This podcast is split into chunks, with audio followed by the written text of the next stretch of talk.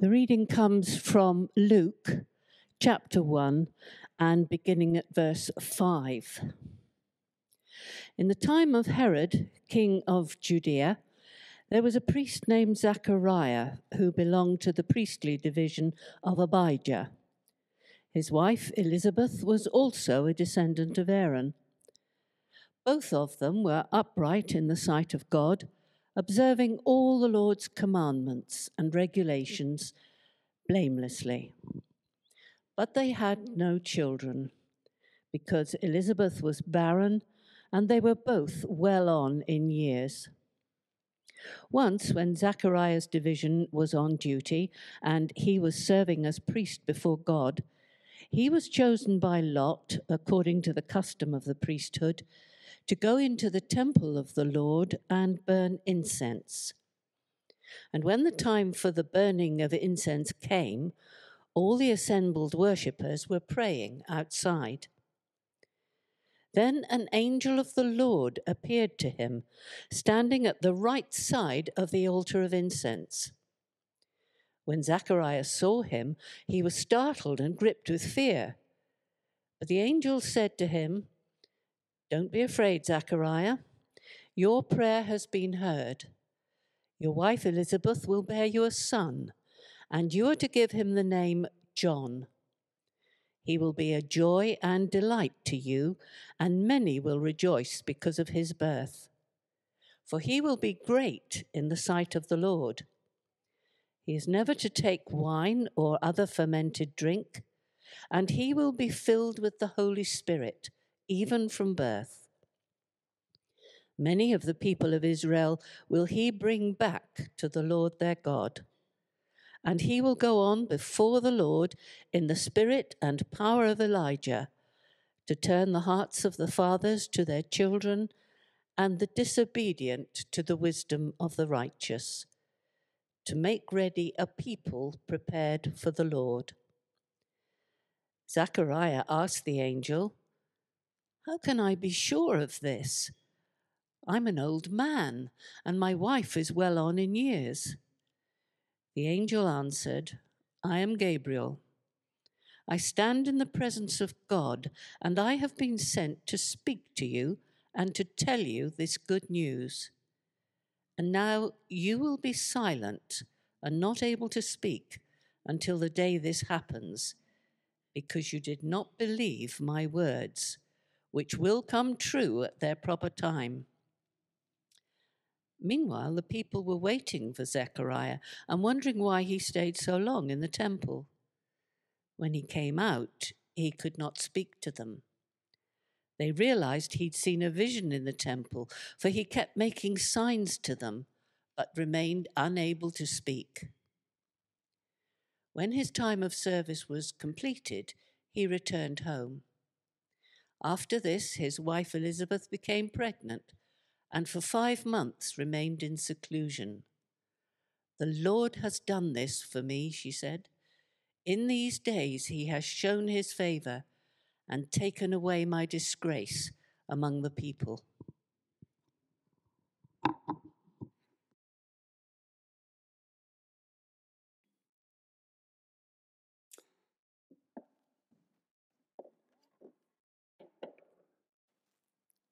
Thank you, Jean. Let's pray.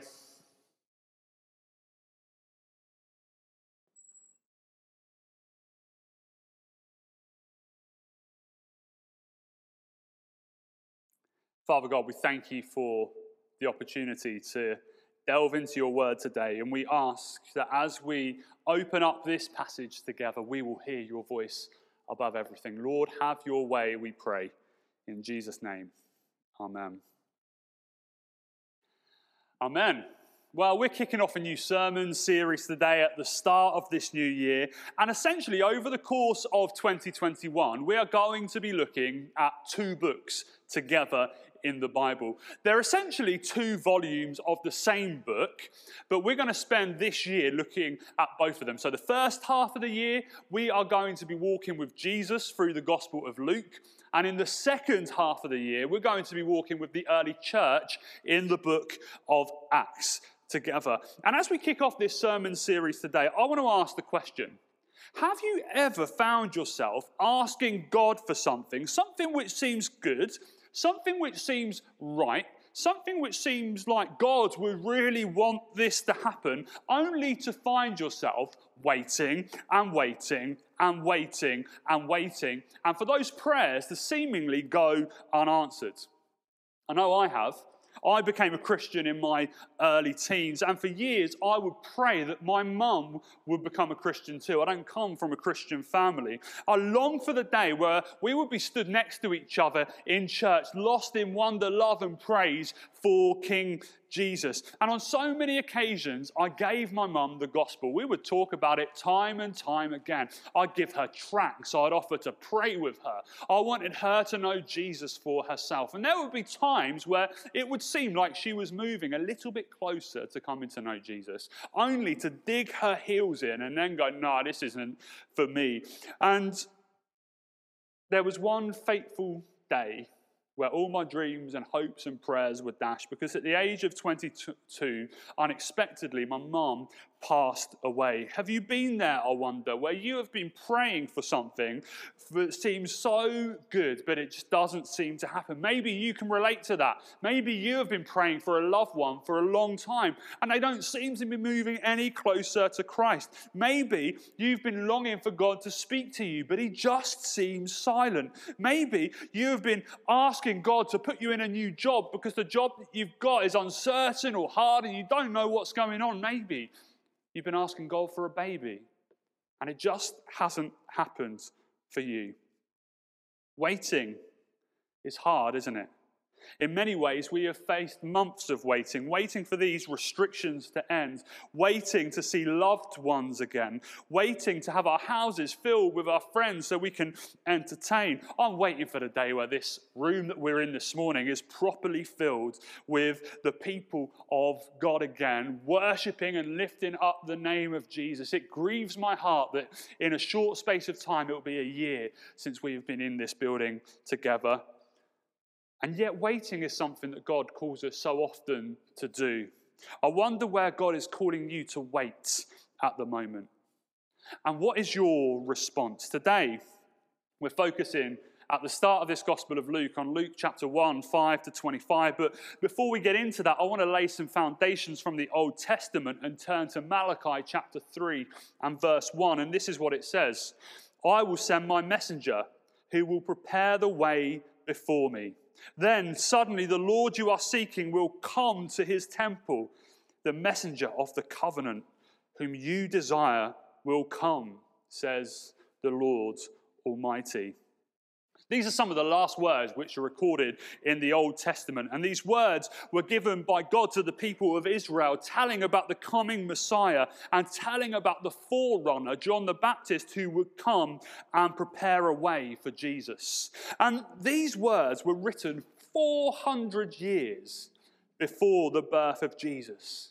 400 years. That's amazing, isn't it? That before it happened 400 years, in fact, before it happened. God had told the people of Israel what was going to take place. If you ever want to know if you can trust the words of Scripture, if you ever want to know if what you have in front of you is reliable, you've only got to do a little bit of digging to see that it holds up to scrutiny.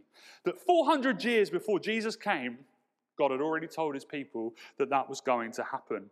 But the flip side to that is that these were the last words to the people of Israel from God in the Old Testament. That means that there were 400 years of silence, 400 years of waiting, 400 years of praying, 400 years of slowly getting discouraged and disheartened. Have you ever been there, I wonder? Are you there right now, perhaps? What is God calling you to wait on at the moment, and what is your response? The couple that we read about together today, they certainly had been there. They'd certainly asked that question. Their request was a simple one God, give us a baby. But it hadn't happened for them. They would have asked time and time again. They probably got their friends to pray for them as well, that God would be gracious to them and give them a baby. But it got to a point in their life, in their old age, where it seemed like their prayers were never going to be answered. Surely Zechariah and Elizabeth had to come to terms with the fact that God was not going to give them their heart's desire. But here's the great thing about this story the name Zechariah means God remembers. God had not forgotten Zechariah and his wife. And what I want you to hear today, whether you are here in this room or you're watching on at home today, is that God has not forgotten you. Every prayer that you have prayed that seemingly goes unanswered, God remembers. Every time you have sought God and he seems silent, God remembers. Every time you have shed tears and you have pleaded with God to move, God remembers. Whatever it is that you're believing for, whatever it is that you are seeking God for, it's not a case of it just hasn't happened yet, so it never will. God is on the throne. He knows what He is doing, and He remembers the prayers and the tears that you cry, and He will move in His time. Maybe not in the way that you expect, but the promise is that God does not stand still. He knows what He is doing, and He is on the throne. And what I want you to see today is that in your waiting, God is working. God is on the throne and knows what he is doing. But the big question that we have to ask today is how do we keep going in a season of waiting? At the beginning of every year, we tend to come into a year, don't we, with a renewed sense of hope longing that this next year will be better than the last year that we have faced, longing that we might be transformed into a better version of ourselves than we previously have been. And I guess that's heightened even more this year at the start of 2021, isn't it? We're desperate to move on from the season that we have found ourselves in. No one wants to go through 2020 again. We are desperate to see a brighter tomorrow. But the reality is, we simply don't know at this stage what 2021 is going to hold. We don't know how long we're going to be living with our current situation and our current circumstances. But even though there is so much uncertainty about what's going to happen in the coming days, in the coming weeks, and in the coming months, I do genuinely believe that this can be a season where our hearts are filled with hope in a season of waiting. How? Well, Zechariah gives us some clues today. And the first thing that I want us to see as we open up and we consider this passage together today is that in a season of waiting, we have to consider how God prepares us. We read these words in verses 5 to 10. In the time of Herod, king of Judea, there was a priest named Zechariah who belonged to the priestly division of Abijah.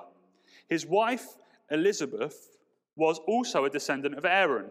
Both of them were righteous in the sight of God, observing all the Lord's commands and decrees blamelessly. But they were childless because Elizabeth was not able to conceive. And they were both very old. Once, when Zechariah's division was on duty and he was serving as a priest before God, he was chosen by Lot, according to the custom of the priesthood, to go into the temple of the Lord and burn incense.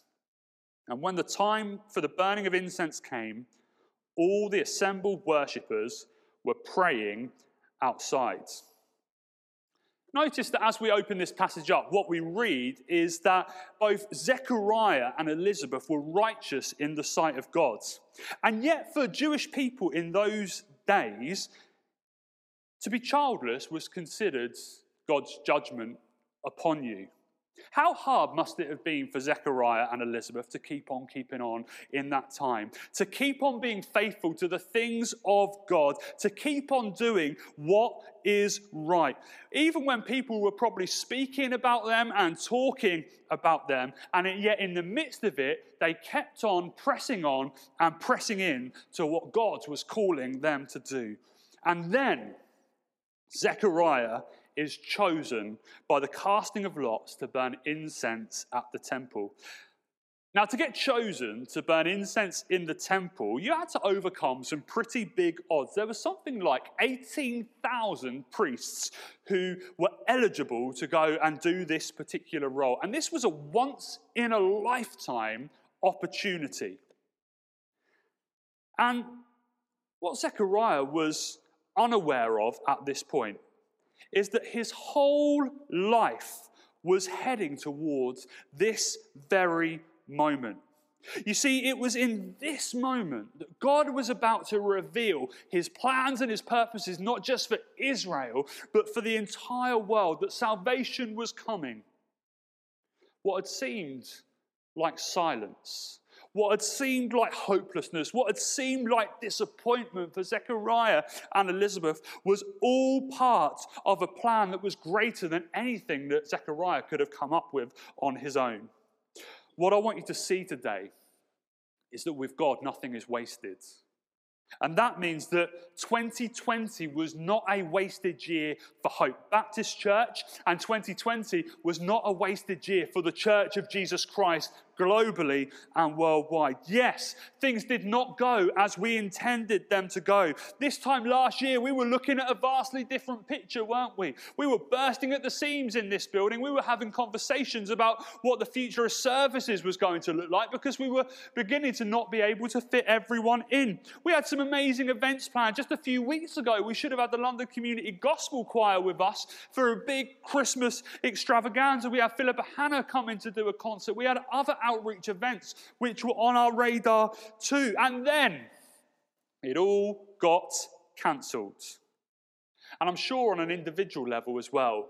Looking back on 2020, you had hopes and dreams and desires which were dashed. I know there were several people within our church family who had big anniversaries last year and had planned trips abroad to celebrate with their loved one. And suddenly those plans were gone and dashed. People had all kinds of hopes and dreams and desires, and it was cancelled in the blink of an eye. What happened? Was God distracted? Did he forget about us? No.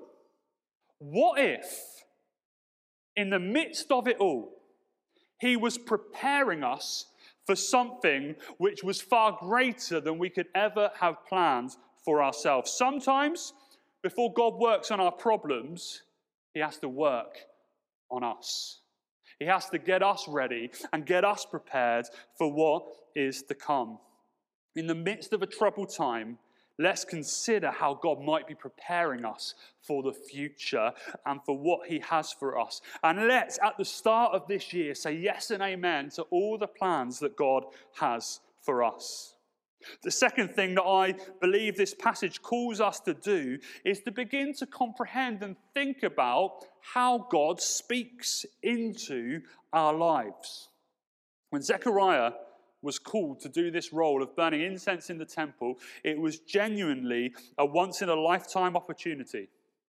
Have you ever applied for a job, I wonder, where there has been a lot of interest in that role? Maybe hundreds of applicants who have gone for the role, and you think to yourself, there's not much chance that I'm going to get this job, but I'll stick an application in anyway, only to find out at the end of the process you've landed the role.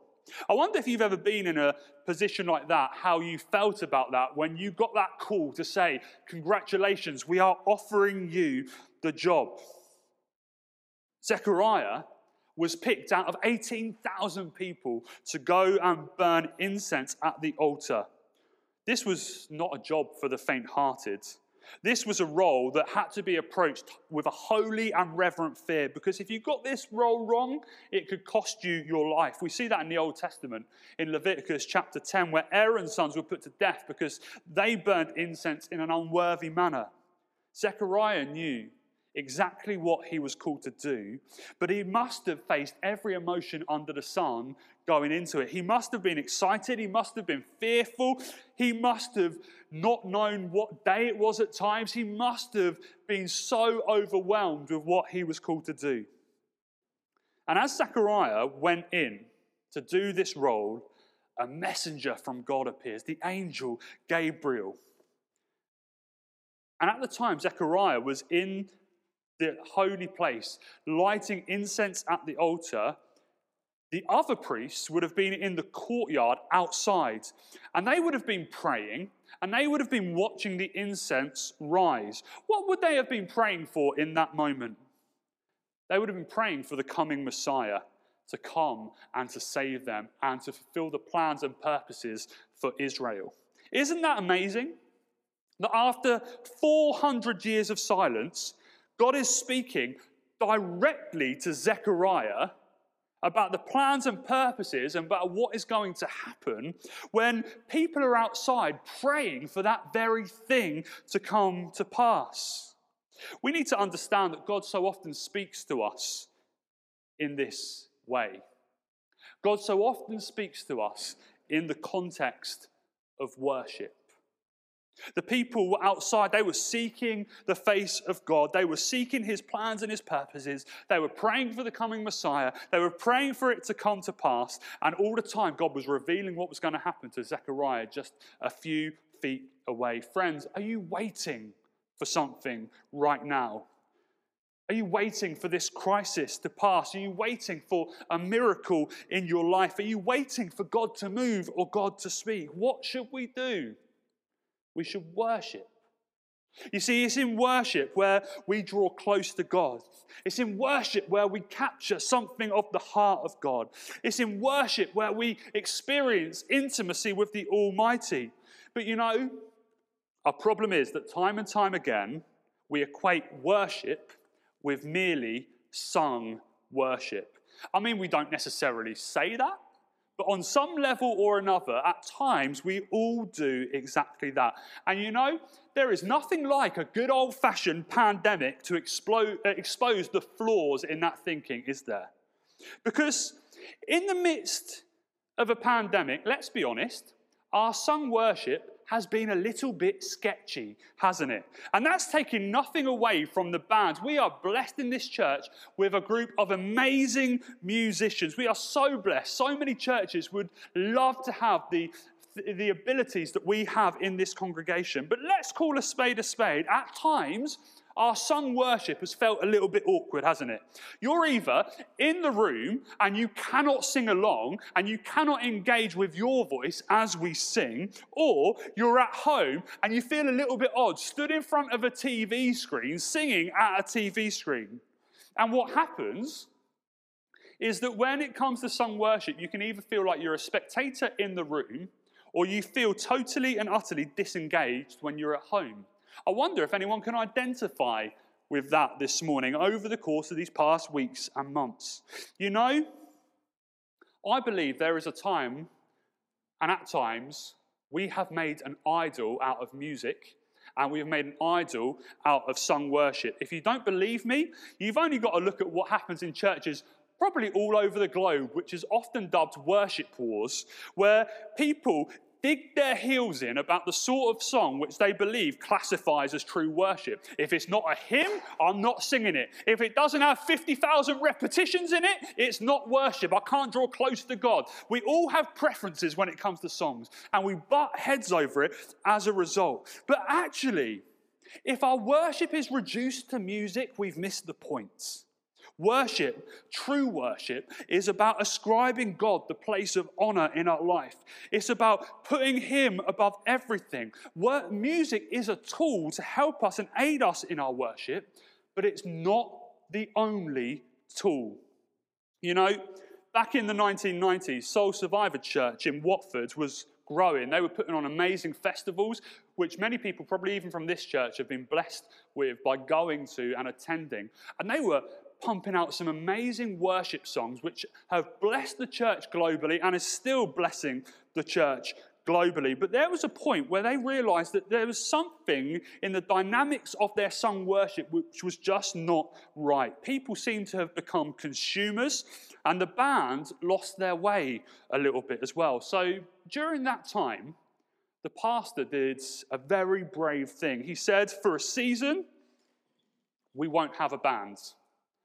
We're going to get rid of the band and we're just going to use our voices. Initially, unplugging for this church led to an embarrassing silence but eventually, the congregation began to rediscover their own voice. They began to sing unaccompanied. They began to offer heartfelt prayers of praise. They began to encounter God in a fresh way.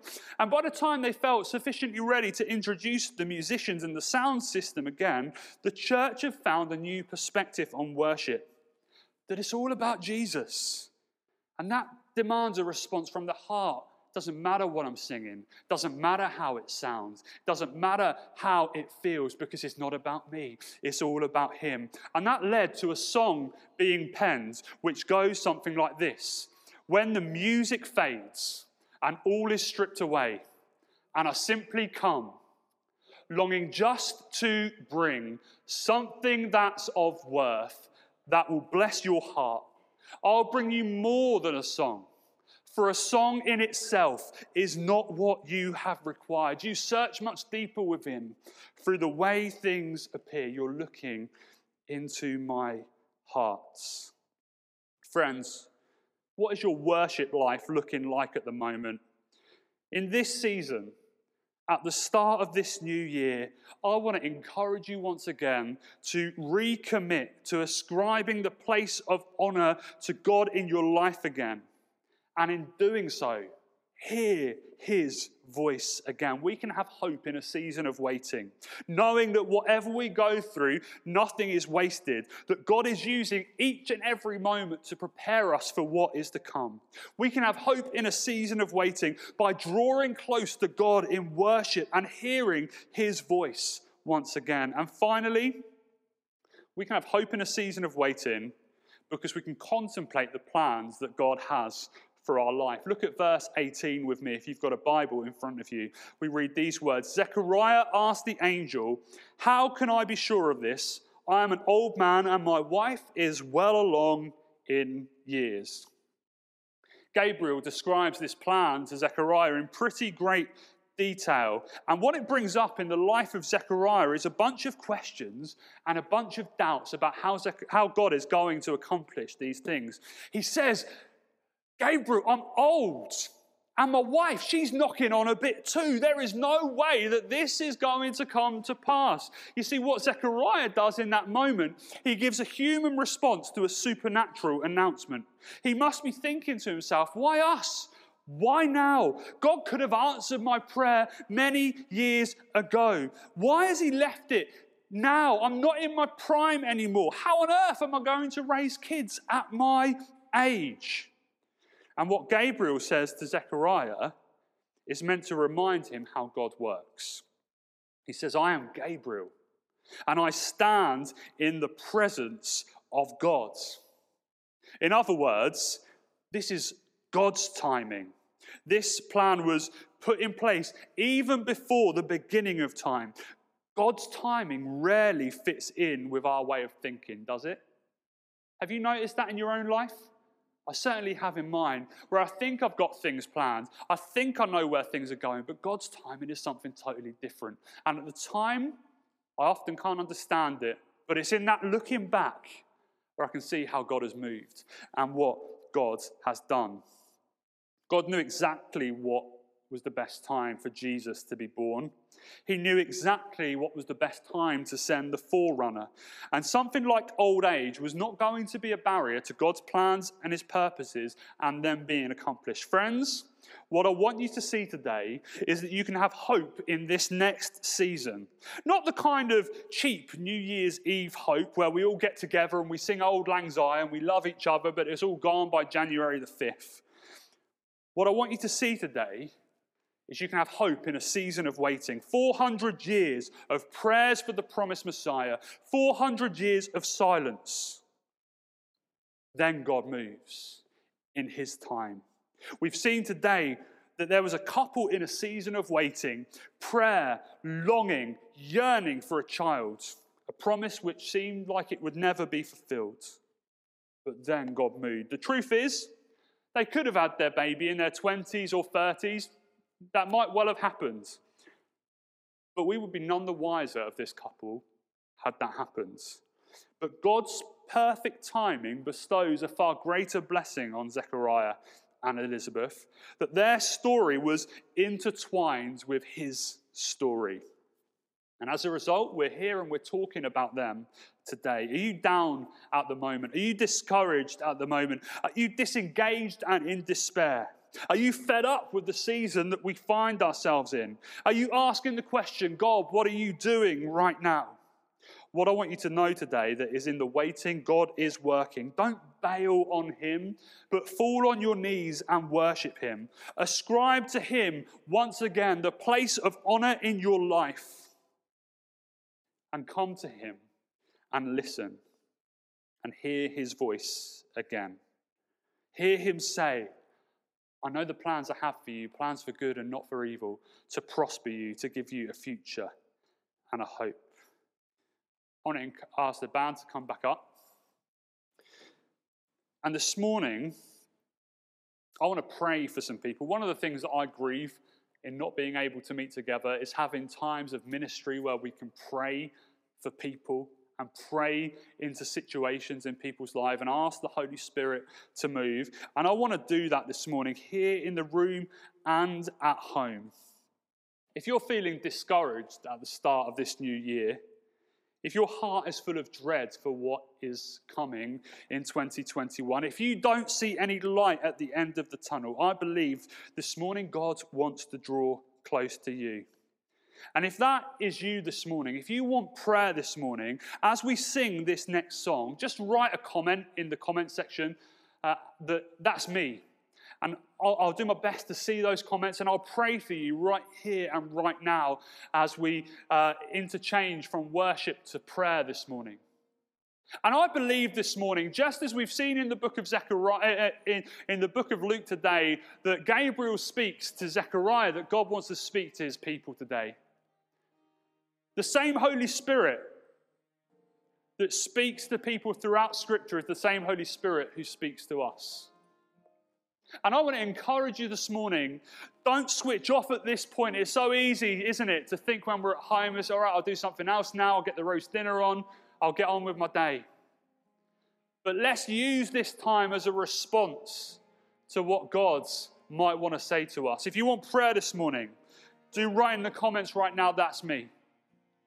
And I want to encourage you if you hear God's voice this morning, giving you a scripture or a picture or a word of knowledge, Write those in the comments too, and we will share them with each other far and wide. Let's be church, let's be family, even when we can't be together. You can have hope in a season of waiting. God is preparing you for the next season. God wants to speak to you today. Let's contemplate what God might be saying and God what God might be doing, and let's say yes and amen to his plans. Let's pray together. Father God, I want to pray for each and every person right now who is tuning in, who is watching this, who is part of this service today, Holy Spirit, at the start of 2021, may we be filled with hope, even though we're waiting.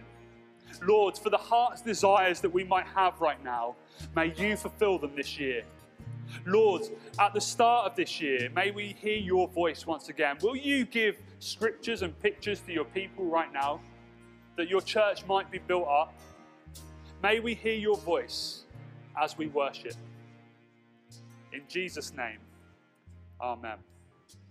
Let's worship together, church.